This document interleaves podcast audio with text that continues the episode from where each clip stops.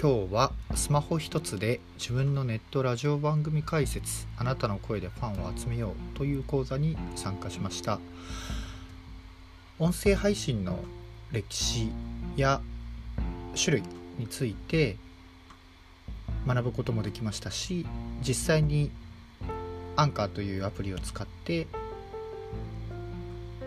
配信の練習をすることもできました。なので、えー、座学から実践までまとまったとても良い講座でした、えー、自分が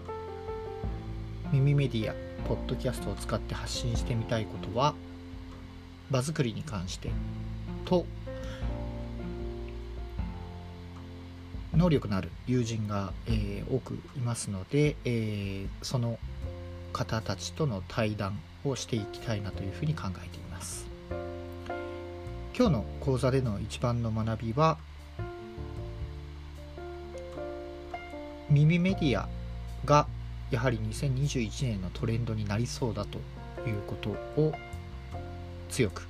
感じたところです、えー、自分も発信者の立場になれるように頑張っていきたいと思います。ありがとうございました。